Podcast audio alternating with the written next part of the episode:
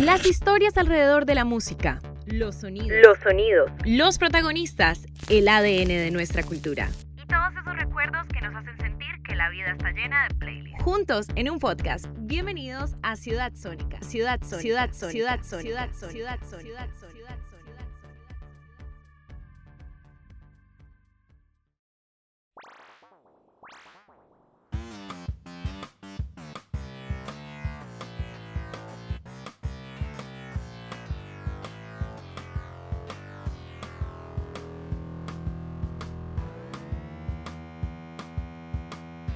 Bienvenidos a este tercer capítulo de Ciudad Sónica.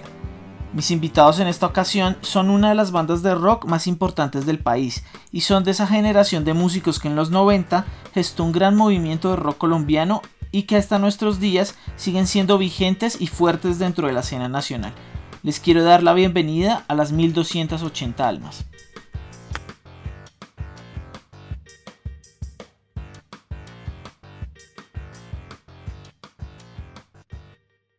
Estamos con Fernando y con Francisco. ¿Cómo están? Muy bien, muy bien. Bueno, hablemos de Marteco Uriac. Para los que no saben, en español traduce Lluvias de Marte. ¿Cómo fue el proceso de grabación de este disco y por qué escogieron el País Vasco para la construcción de dicha producción musical? Bueno, la producción realmente fue un proceso largo, yo diría, porque se, se, trató más o menos de un año de trabajo en el que mm, trabajamos eh, con Francisco como acoplando una, de hecho una, una nueva formación de la banda em, y, y, pues eso es una formación que además eh, no solamente para, no era solamente interpretativa sino implicaba la composición de toda una, una un nuevo set de, de canciones. Em, y nos fuimos a grabar al País Vasco básicamente porque, mm, no sé, hubo como unos contactos. Em, estuvimos buscando grabar en, otros sitios de Europa, en, Berlín o en Barcelona. Eh, y estuvimos viendo estudios porque teníamos como la, la idea, la intención de encontrar eh, un estudio que aparte de, digamos, de satisfacernos técnicamente también eh, mm, nos diera como la, la, confianza de que era a personas que, que conocían el hecho de, de, grabar la música que, o, algo cercano a la música que nosotros hacemos. Y la verdad fue que el mejor lugar para eso, eh, eh, de los que exploramos un poco, fue el estudio que encontramos en País Vasco, el estudio de Haritz Arregui.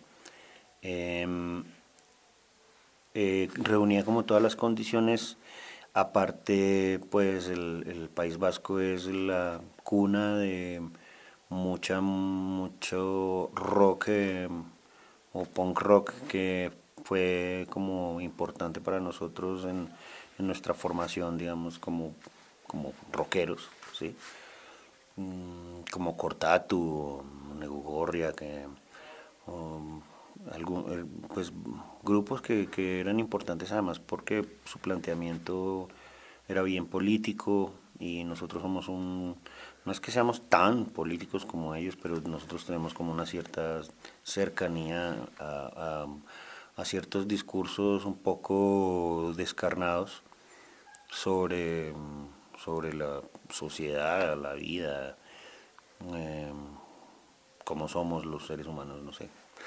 Em, y pues al darse todas esas, conjugadas todas esas eh, características, pues no, lo dudamos y nos fuimos a grabar allá.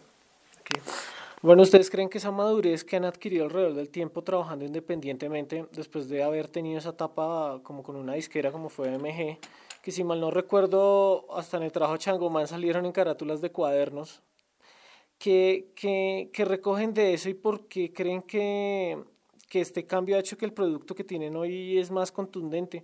Incluso los medios están diciendo que es el mejor trabajo que han hecho hasta la fecha. ¿Cómo, cómo se percibe todo eso? Mm, pues chévere, nosotros estamos también orgullosos, estamos contentos de lo, de lo que ha pasado y pues sí, yo creo que después de tanto tiempo uno algo tiene que recoger, ¿no?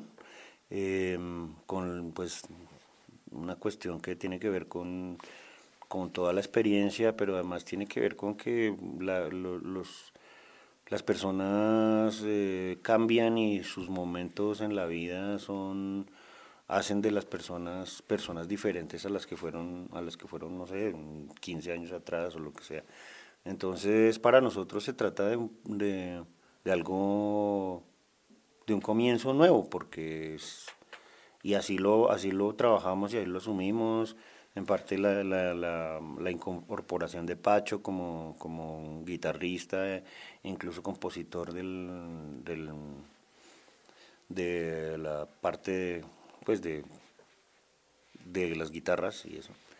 Em, pues eso para nosotros también eh, era como, como un, poco un saltico al vacío de no saber qué iba a pasar, como, como sucede cuando uno, cuando uno recién está empezando un grupo, cuando, cuando uno está iniciando algo nuevo. Entonces, eh, para nosotros se trata, tiene la misma energía y la misma mm, expectativa que puede generar em, empezar un proceso como, como, como banda. ¿sí? En cierta forma, esa energía yo creo que está claramente Mm, eh, digamos, eh, mm, o sea, se percibe claramente en, en, los temas del disco. Pues aparte de que, pues obviamente tenemos una, una, un nivel técnico de grabación que para nosotros fue muy satisfactorio, pues de algo tenía que servir grabar en, ese, en esos estudios haber hecho todo ese viaje y toda esa vuelta. Y, y aparte de eso, pues yo creo que estamos recogiendo el, la experiencia en un, en un trabajo que para nosotros tiene esa importancia. Bueno, ya que recalcabas como la, la misión y todo lo que ha hecho Francisco, yo sí quiero saber eh, pues que, que, cuál ha sido el aporte después de Doméstico y cómo, cómo ha llegado Francisco a nivel de composición y de guitarra. Ha sido parte de la historia del rock colombiano y de las bandas creo que más representativas que hay. Creo que eso es un baluarte muy importante tanto para la experiencia de las almas como para el nombre de la banda. Entonces, ¿cómo ha sido esa percepción de la llegada de Francisco? Y aprovechando que está Francisco, ¿cómo ha percibido ese cambio de haber pasado como de estas bandas como La Derecha, La Pestilencia, ahora con su proyecto solista a, a conformar y a ser parte de 1280 Almas?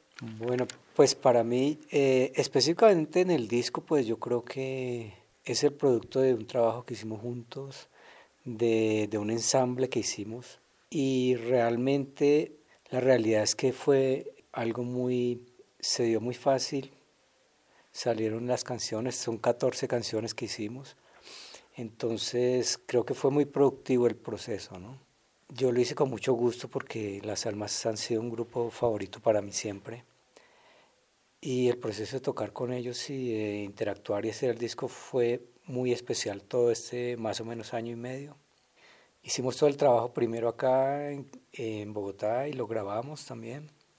Hicimos los demos y eh, pues realmente pues era un reto llegar allá y, y lograr como aprovechar lo que, lo, que, lo que esa oportunidad que se nos presentaba de ese estudio y, y lograr plasmar lo que queríamos acá y lo que más o menos pensábamos que era, ¿no? porque igual llegábamos allá también sin saber cómo, cómo, cómo iba a funcionar la cosa, no había muchas expectativas pero realmente el trabajo allá también fue excelente porque nos pudimos dedicar eh, 100% a grabar y a trabajar en el disco.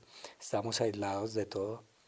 Entonces yo creo que las cosas se dieron de una forma muy especial y, y, y, valió la pena hacer todo ese, todo ese viaje. Todo eso, pues bueno, digamos que eso ya está ahí en el disco, ya se logró. Y lo que sigue es mostrarlo eh, a la gente. Bueno, Soledad es un compilado que trae dos, dos sencillos que son los más recientes, Pasajero y Salvaje Vagabundo. Este segundo ya ha sido número uno en principales emisoras acá en Bogotá.